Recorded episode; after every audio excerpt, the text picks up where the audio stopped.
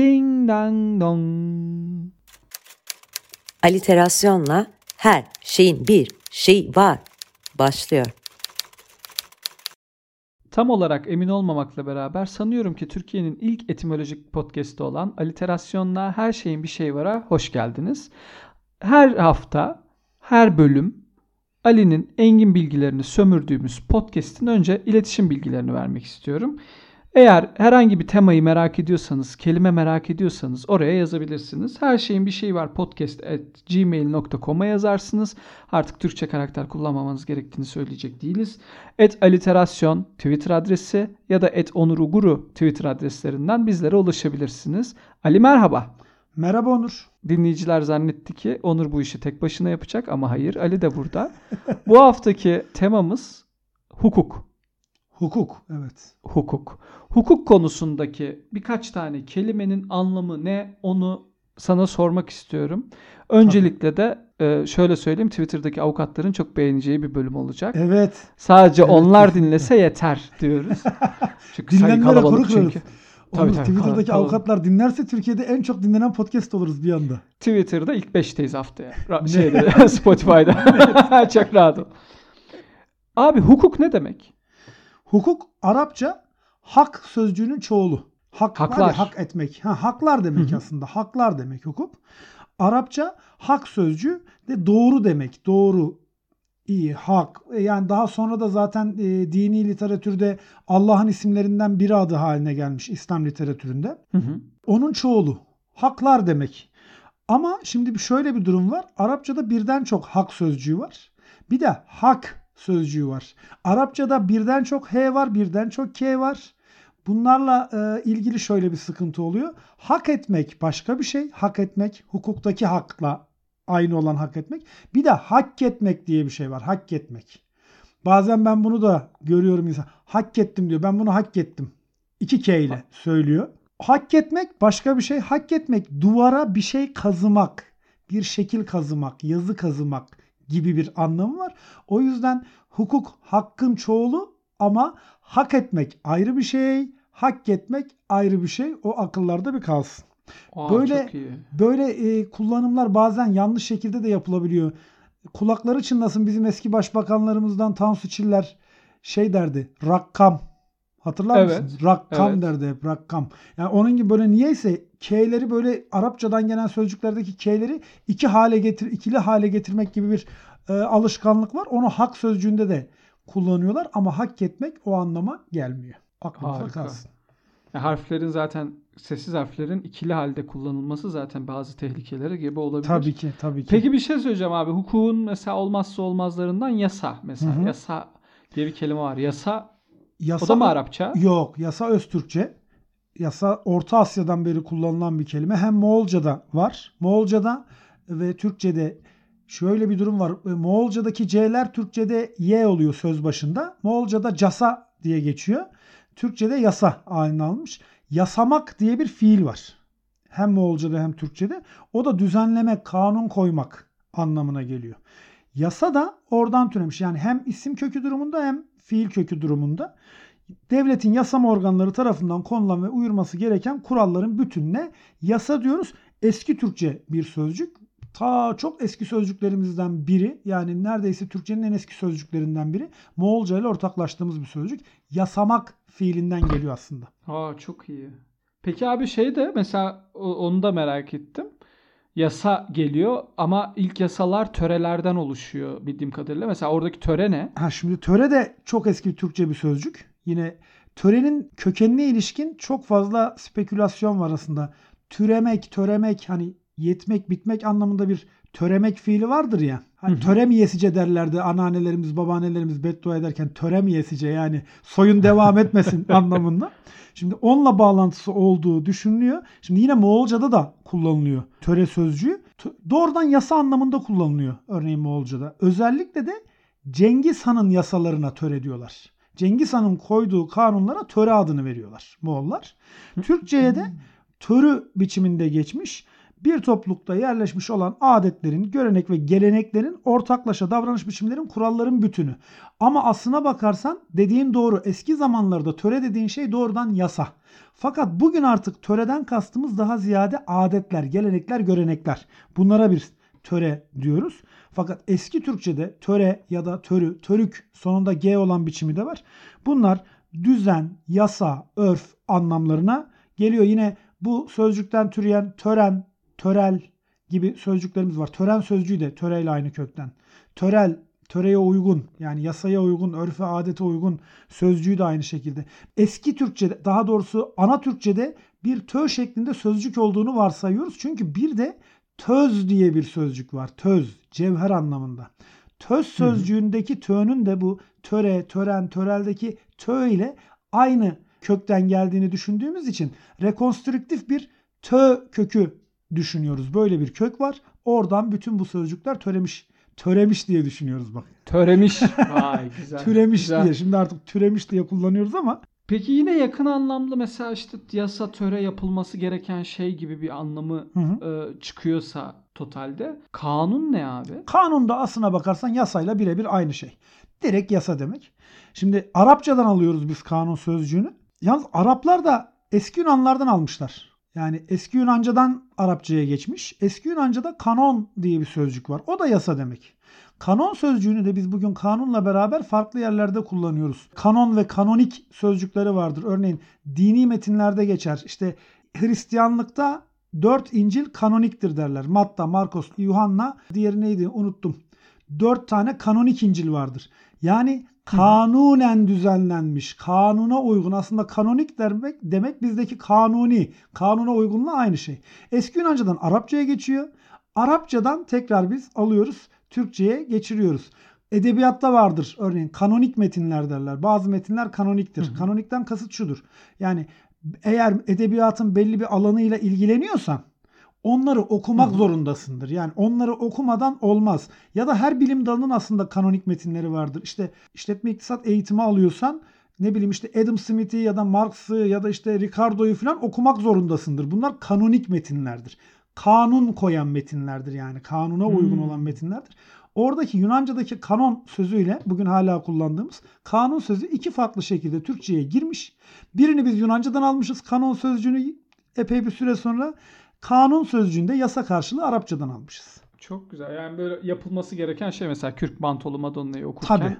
Nescafe'ni paylaşmak O da kanonik bir eylem. gibi. Tabii. Kanonik bir eylem. tamam harika.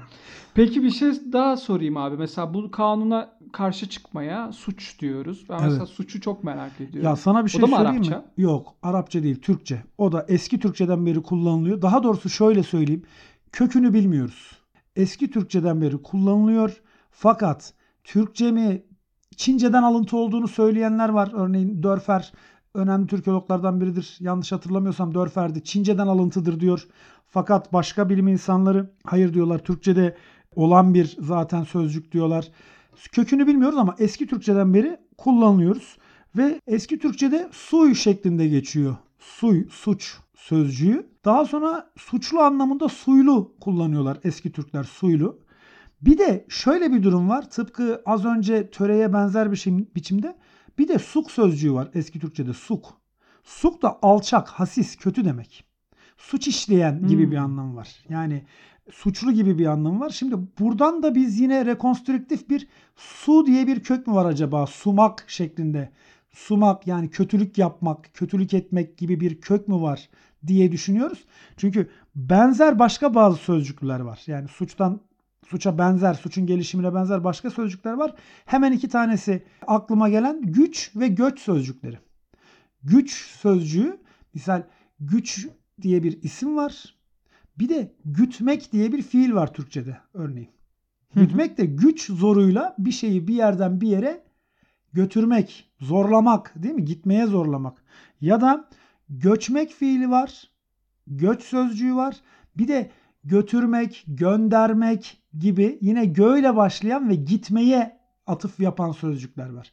Buradan dolayı bu, benzerliklerden dolayı diyoruz ki belki de Burada eski Türkçe'de bizim bilmediğimiz, elimizde kanıtları olmayan bir su şeklinde bir fiil vardı. Belki de oradan türetiyoruz ama yabancı dilden gelmiyor. Türkçenin öz sözcüklerinden biri suç. Mükemmel ya. Hakikaten çok acayip bir şey ya. Böyle bir hikaye uzun uzun gelen bir Tabii silsile. kelime, üç harfli kelime ama silsileye bak.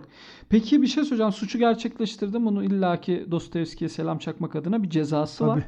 Ceza ne o zaman abi? Ceza bir rapçimiz ünlü. Onun adından yola çıkarak ona da ceza Arapça. Öz Türkçe. Ceza Arapça abi. Hı. Ceza Arapça ve işin ilginç tarafı şu. Arapça ceza sözcüğü iyi veya kötü karşılık demek. Karşılık aslında ceza. Temelde yani iyi bir karşılık da olabilir. Yapılan şeye karşı verilen iyi bir karşılık da olabilir. Kötü bir karşılık da olabilir. Ama bizde Arapçada da bu daha sonra öyle olmuş. Sadece kötü karşılık, kötü anlamı kalmış. Şöyle de bir durum var. Ceza Arapçaya da Aramcadan geçmiş, Aramice'den geçmiş. Aramice'de gaza diye bir sözcük var. Kamu hazinesi demek. Yani devlet hazinesi. Devlet bütçesi, devletin parası. Ona da Orta Farsçadan yine genz ve daha sonraki e, yeni Farsçadaki haliyle genç. Bizdeki genç sözcüğü var ya. Evet. Genç insan diyoruz ya. Genç aslında hazine Hı demek Farsçada. Genç hazine böyle yani değer anlamına geliyor. Genç sözcüğü Orta Farsçada gens şeklinde Arapçaya pardon özür dilerim Aramice'ye gaza şeklinde geçiyor. Araplar da o söz başındaki G'yi C'ye çeviriyorlar. Ceza yapıyorlar ve bu temelde şu demek aslına bakarsan. Bir insanın işlediği suçtan dolayı devlete ödemesi gereken şey. Devlet bütçesi mantığı oradan geliyor. Devlete ödeme yapma hikayesi. Yani devlete karşı sana verilen karşılık. İşte buradan cizye türetilmiş. Örneğin Arapçada cizye Osmanlı'da da kullanılıyor. Cizye cezadan türüyor. Cizye ne demek? İslam devletlerinde gayrimüslimlerin devlete ödediği kelle vergisi. Yani yıllık bir cizye ödemek zorundalar. Bak, ceza anlamı o eski anlamı devlet hazinesi hikayesine burada yaklaşıyor. Yani o daha mantıklı hale geliyor. İşte tecziye cezalandırmak, mücazat cezalandırmak gibi başka sözcükler de türüyor. Türkçede de kullanılıyor bunlar ama artık kullanımdan kalkmış durumda. İşte Filistin'de örneğin Gazze diye bir şehir var. Gazze e, sözcüğüyle ceza sözcüğü aslına bakarsan bir ve aynı sözcük. Bizdeki genç sözcüğü de cezayla köken e, bağı olan, kökeni aynı olan bir sözcük. Çok acayip iyi. Peki böyle hukukun mesela genel hatlarına baktık ama daha özelleştirirsek Hı hı. mahkeme Mahkeme. mesela. Mahkeme Arapça hekeme kökünden türüyor. Arapçada dediğim gibi ikili, üçlü, dörtlü, beşli, altılı, yedili kökler var böyle. iki sesli, üç sesli vesaire gidiyor. Ve hekeme hükmetmek anlamına geliyor. Hekeme hükmetti. Hakim Hı hı. olduğu anlamına geliyor. Ve buradan da yer adı yaban bir mahkeme, mefalet vezni. Vezinlerden bahsetmiştik ya geçen programda da. Vezinler vardır Arapçada. İşte Evet, evet. Failatün mefailünü hatırladık. Bunun Hı hı. gibi bir e, hekeme kökü de mefalet vezniyle mahkeme haline geliyor. Hüküm verilen yer, hüküm verilen yer, hükmedilen yer. İşte yine bu hekeme kökünden hakim türemiş, hakem türemiş, hekim türemiş. Örneğin hekim doktor anlamındaki hekim sözcüğü aslına bakarsan hükmetmekten geliyor. Yani bilge anlamında kullanılırken daha sonra sadece tıp doktorları için kullanılıyor. Hakim sözcüğü de aynı şekildedir. Haham sözcüğü örneğin şey Yahudilerin din adamları, hahamlar. Hı hı. Hahamla hakim, hekim aynı şekilde bir Arapçada hekim olmuş, hakim olmuş. Diğeri İbranice'de haham halini almış. Haham ol. Hikmet, hükümet, mahkum, muhkem hepsi bu hekeme kökünden türüyor. Onlardan biri de mahkeme sözcüğü. Hüküm verilen yere mahkeme diyoruz. Mükemmel. Mükemmel. Peki bir şey söyleyeceğim abi. Mesela o mahkemeyle türetilmiş demiştin. Duruşma mesela. Duruşmadaki ma'da mı böyle Ya. bir hikayesi var yoksa hiç alakası yok O mu? tamamen Türkçenin özbeöz sözcüğü. Durmak fiilinden uş ekini getiriyoruz. İşteş çatılı bir fiildir. Bir işin birlikte ya da karşılıklı yapıldığını gösterir. Duruş oluyor. Onun üstüne de bir ma eki getiriyor. İsim fiil yapan ekidir. Mastar ekidir Türkçede. Duruşma yani bir yerde hep beraber durma anlamına geliyor. Durla du- ya duruşmada da şeydir yani ayakta genelde gözümüzde canlanır ya bu duruşmalarda. Konuşan Tabii, kişi ayaktadır. Oradan dolayı bir duruşma yapılmış. Bu işteşlik eki Türkçede çok yaygındır, çok kullanılır, hala çok kullanılıyor. Bir de misal dürüş, dürüşmek diye bir fiilimiz var. Dürüşmek. Duydun mu hiç? Dürüşmek ne? Yok hiç duydum. Dürüşmek savaşta birbirine karşı gelmek. Savaşta karşılıklı çarpışmak. Aslında savaşmak gibi bir anlam var. Mücadele etmek. Dürüşmek diye bir eylem de var. Anadolu ağızlarında hala kullanılır. Örneğin tavşan sözcüğünde işteşlik var desem. Aa Tabii. nasıl mesela? Tavşan sözcüğünün eski Türkçedeki hali tabışkan. Tabışkan da tepişmek. Bugün tepişmek diyoruz ya. Evet. Tavşanların çok yoğun e, cinsel hayatları olduğu için mütemadiyen Evet. çok tepiştiklerinden onlara tepişken demişler. Tabışkan. Ondan sonra o olmuş sana tavşan. Anlatabiliyor muyum? Vay arkadaş Yani ya, oradaki yalnız ış bir- eki e, tavşan sözcüğünde bile karşımıza çıkıyor. Birçok yerde karşımıza çıkar. Duruşmada da çıkıyor. Çok acayip ya. Eyleme göre belirlenen bir kelime olmuş güzel. Peki mesela bu duruşmalarda her, duruşmanın her partına dava deniyor. Aha. Dava yine buralardan türeyen bir şey mi yoksa özel bir anlamı var mı? Dava şöyle, dava bizde e, birçok farklı anlamda kullanılıyor şu anda. Duruşma anlamında da kullanılıyor örneğin. Davaya giriyorum diyor aslında. Hı hı. Davaya bakılır, girilmez filan. Hukukçular bu işleri daha iyi e, bilirler büyük ihtimalle ama Arapça çağırmak sözünden geliyor. Da. Da sözcüğü çağırmak demek Arapçada. Dava da bir şeye çağırma, hesaplaşmaya çağırma. Ne bileyim işte bir yere çağırıp orada hesaplaşma gibi bir anlamı var. Örneğin yine davayla köken birliği olan davetiye sözcüğü var ya davet etmek. Dava aslında davet etmek demek. Davetiye yine köken birliği var. İddia. İddia sözcüğü davayla eş köklü. Yani bir konuda çağırıp hesaplaşmaya e, azmetmek, iddia etmek aslına bakarsan. Ya da dua sözcüğü. Dua sözcüğü Tanrı'ya yardıma çağırmak, Allah'ı yardıma çağırmak. Dua, beddua, birine kötülük çağırmak beddua. Hepsi çağırmaktan geliyor, seslenmekten geliyor. Birine seslenmek, birini çağırmak. Aa. Daha sonra bu şey olmuş. Hesaplaşmak için çağırmak anlamında kullanılınca dava haline almış. davaya dönüşmüş. Hı hı. Bu davalara bakan kişiler işte mesela yargıçlar ama şöyle sorayım önce yargıçın da tabii kökü yargıdır Ha. diye tahmin ediyorum Evet. çok kaba bir tabirle. Ee, yargı ve yargıç kelimeleri nasıl? Tabii mesela? yine eşkökten türeyen sözcükler yine çok eski sözcükler. Orta Türkçe'de kullanılıyor. Yani 11-13. yüzyıllar arasında kullanılan yargı diye bir sözcük var. Yargı hüküm, mahkeme, dava hepsi için kullanılıyor. Yine Moğolca'da da var cargu şeklinde. Demiştim ya Türkçedeki söz başında C, y, ilişkisi. Moğolca'da C, Moğolca'da cargo aynı anlamda yine. Ve bu bizim yarmak fiilimiz var ya yarmak. Hani bir şeyi böyle baltayla maltayla yarmak. Aslında köken bağı var. Yani yarmak fiiliyle yargı aynı kökten geliyor. Yargı şu demek. Bir şeyi parçalarına bölüp incelemek. Bir şeyin parçalarına ayırıp onun incelenmesi gibi bir anlamı geliyor. Biraz böyle mecazi bir anlamla ortaya çıkıyor. Ve örneğin yara sözcüğü, yarım sözcüğü bunların hepsi yargıyla kökteş olan sözcükler. Hepsinde kök yarmak. Bir şeyi parçalamak, bölmek, kesmek vesaire. İşte oradan türemiş mecazi olarak da bir şeye hükmetmek için, karar verebilmek için parçalarını ayırıp incelemek gibi bir anlam kazanmış. Yargıç sözcüğü nispeten yeni bir sözcük. Yargıç sözcüğü e, şöyle söyleyeyim dil devriminden sonra kullanılmaya başlanıyor. Eski Anadolu Türkçesinde, eski Türkçede yargıcı ya da yargıcı kullanılıyor. Yargıcı, yargıcı şekilleri Hmm. kullanılıyor. Yine Moğolca'da aynısı cargucu şeklinde var. Fakat dil devriminden sonra başka bazı sözcüklere analoji yoluyla benzetilerek ses yapısı ve e, yapı bakımından benzetilerek yargıç sözcüğü benimseniyor. Hangi sözcüklere benzetiliyor? Dalmaktan dalgıç, bilmekten bilgiç gibi düşünülüyor.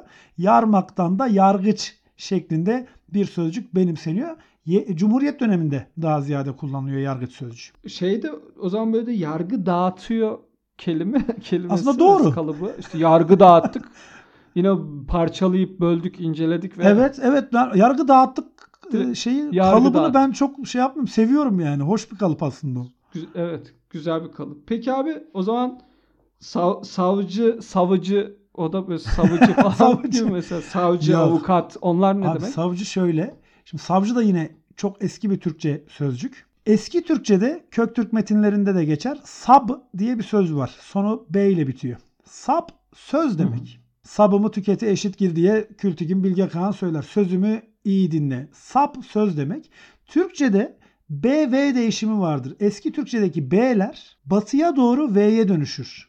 İşte bizde bunu olmuş sav, iddia anlamındaki sav var ya o. Evet. Sap sözcüğünü hala kullanmışız. Onun yanında sözü de almışız.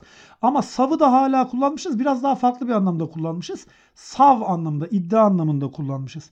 Bu arada eski Türkler yine savcı sözcüğünü kullanıyorlar. Savcı ya da savcı şeklinde ama ne için kullanıyorlar? Sözcü, bir devletin sözcüsü yani elçisi için kullanıyorlar. Elçi anlamında kullanılıyor savcı. Daha sonra yine savcı sözcüğü de şeydir. Cumhuriyet dönemiyle beraber kullanıma girmiştir. Milletvekili için öneriliyor, muhabir için öneriliyor savcı sözcüğü fakat en son Arapça bir sözcük kullanılırken mahkemelerde savcı yerine müddeyi umumi yani umumun iddiasını dile getiren anlamında Arapça bir müddeyi umumi sözcüğü kullanılırken dil devrimiyle beraber savcı sözcüğü dile giriyor. Bu arada şeyi de söyleyeyim bu sabdan sav olmuş dedim ya bu BV değişimini biz çok sık kullandığımız sözcüklerde vardır. Örneğin ev sözcüğü eski Türkçe'de ebdir. B ile. Ya da işte Aa. varmak sözcüğü barmaktır.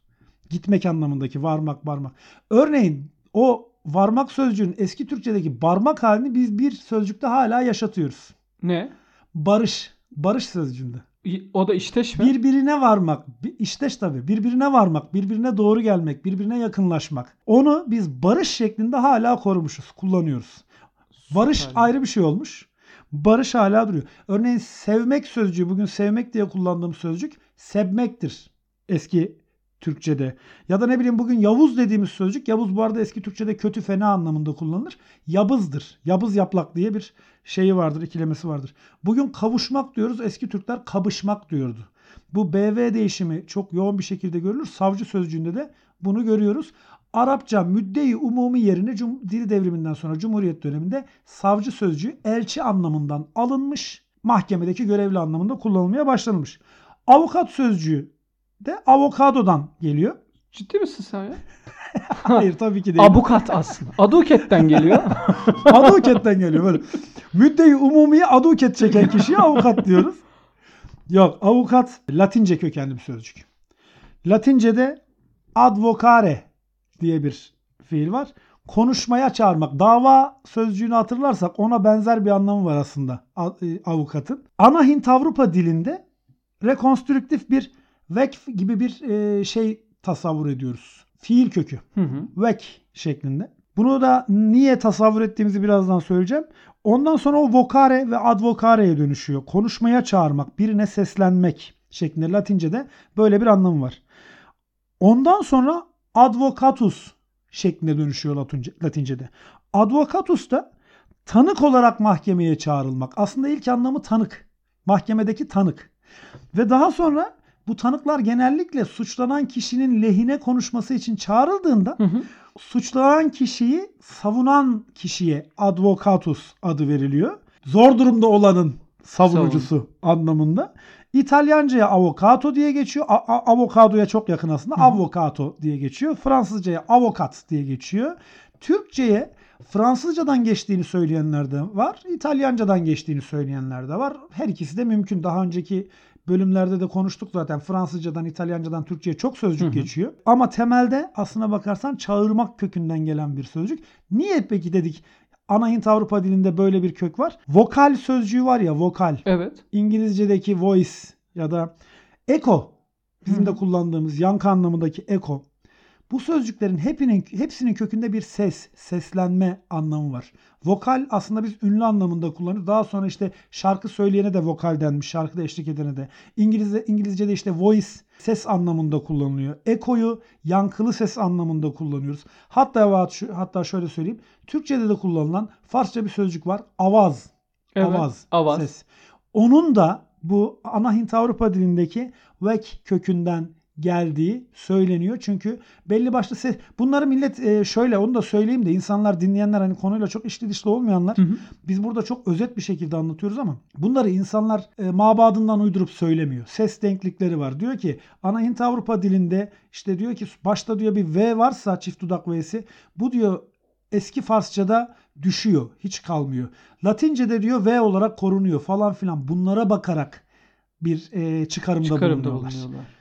Dolayısıyla avukatın kökü aslına bakarsan ses. Ses. Biri için ses çıkaran temel. Mükemmel ya. Tanıklık eden. Harika bir Şey bu Twitter'daki tüm avukatlara selam olsun. Selam Peki olsun. abi hukukun temelini soracağım sana. Adalet nedir? Adalet mülkün temelidir. Temelidir.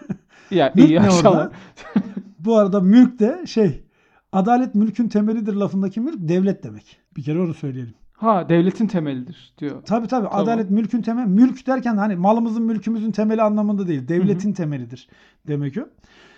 Adalet, hakka hukuka uyma, herkesin hakkını gözetme, doğruluktan ayrılmama, hakkaniyet gibi anlamları olan ve Arapça adl kökünden türeyen bir sözcük. Adl da doğruluk demek. Doğruluk ve eşitlik demek aslına bakarsan. Adl şeklinde bir kökü var. Buradan adalet türetilmişti. Hakkaniyet, doğruluğa uygun, eşitliğe uygun gibi bir anlamı var. Yine adalet sözcüğüyle aynı kökten işte itidal sözcüğü türetilmiş. İtidal de ne? Daha işte ılım, e, ılımlı, insanlara karşı e, nispeten daha hoşgörülü olan, mutedil yine bu anlamda. Tadil etmek ya da tadilat diyoruz ya biz. Hı hı. Uygun hale getirmek, doğru hale getirmek aslında. Tadilat yapmak, tadil etmek bir şey. Adalet buradan çıkıyor. Yani bütün bunların gerçekleşip adaletin sağlanabilmesi aslında hakkaniyete uygun insanların eşit bir şekilde muamele görmesi için oluyor. Bu kadar insan, mekan, kavram, bir araya Kavram geliyor. hepsinin aslında temeli, hepsinin aslında özeti. Biraz da adaletin tanımı gibi. Sağlanmaz. Ali vallahi hukuk teması hakkında çok acayip güzel kelimelere bayağı da bir kelime e, kökü inceledik. Kelime tarihçesi inceledik. Çok başı çok güzeldi. Ben çok keyif aldım. Umarım dinleyenler de keyif alıyordur. Tekrar adresleri söyleyelim. Podfresh kanatları altında Ali'nin engin bilgisiyle benim sadece kelimeleri söyleyip şaşırdığım podcast. Aliterasyonla her şeyin bir şeyi var. E, bu bölümünde sona eriyor. Her bölümde farklı bir temayla o temayı oluşturan kelimelere Ali bakacak. Ben tekrar şaşıracağım.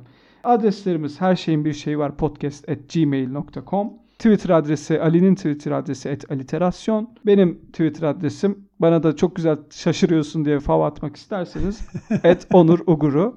Ee, çok teşekkürler Ali. Vallahi çok acayip Ben çok teşekkür ederim. başarılı bir şey oldu ya. Ben bayağı bir şey öğrendik sayende. çok teşekkür ederim efendim ne demek. Satarız bu bilgileri artık. Her Sağda, zaman her solda. yerde malumat furuşluğa bayılırım ben. Bayılır şahsen süper. Harika o zaman. Sizin için yapılan podcast burada bitti. Hoşçakalın görüşürüz. Ding dang dong.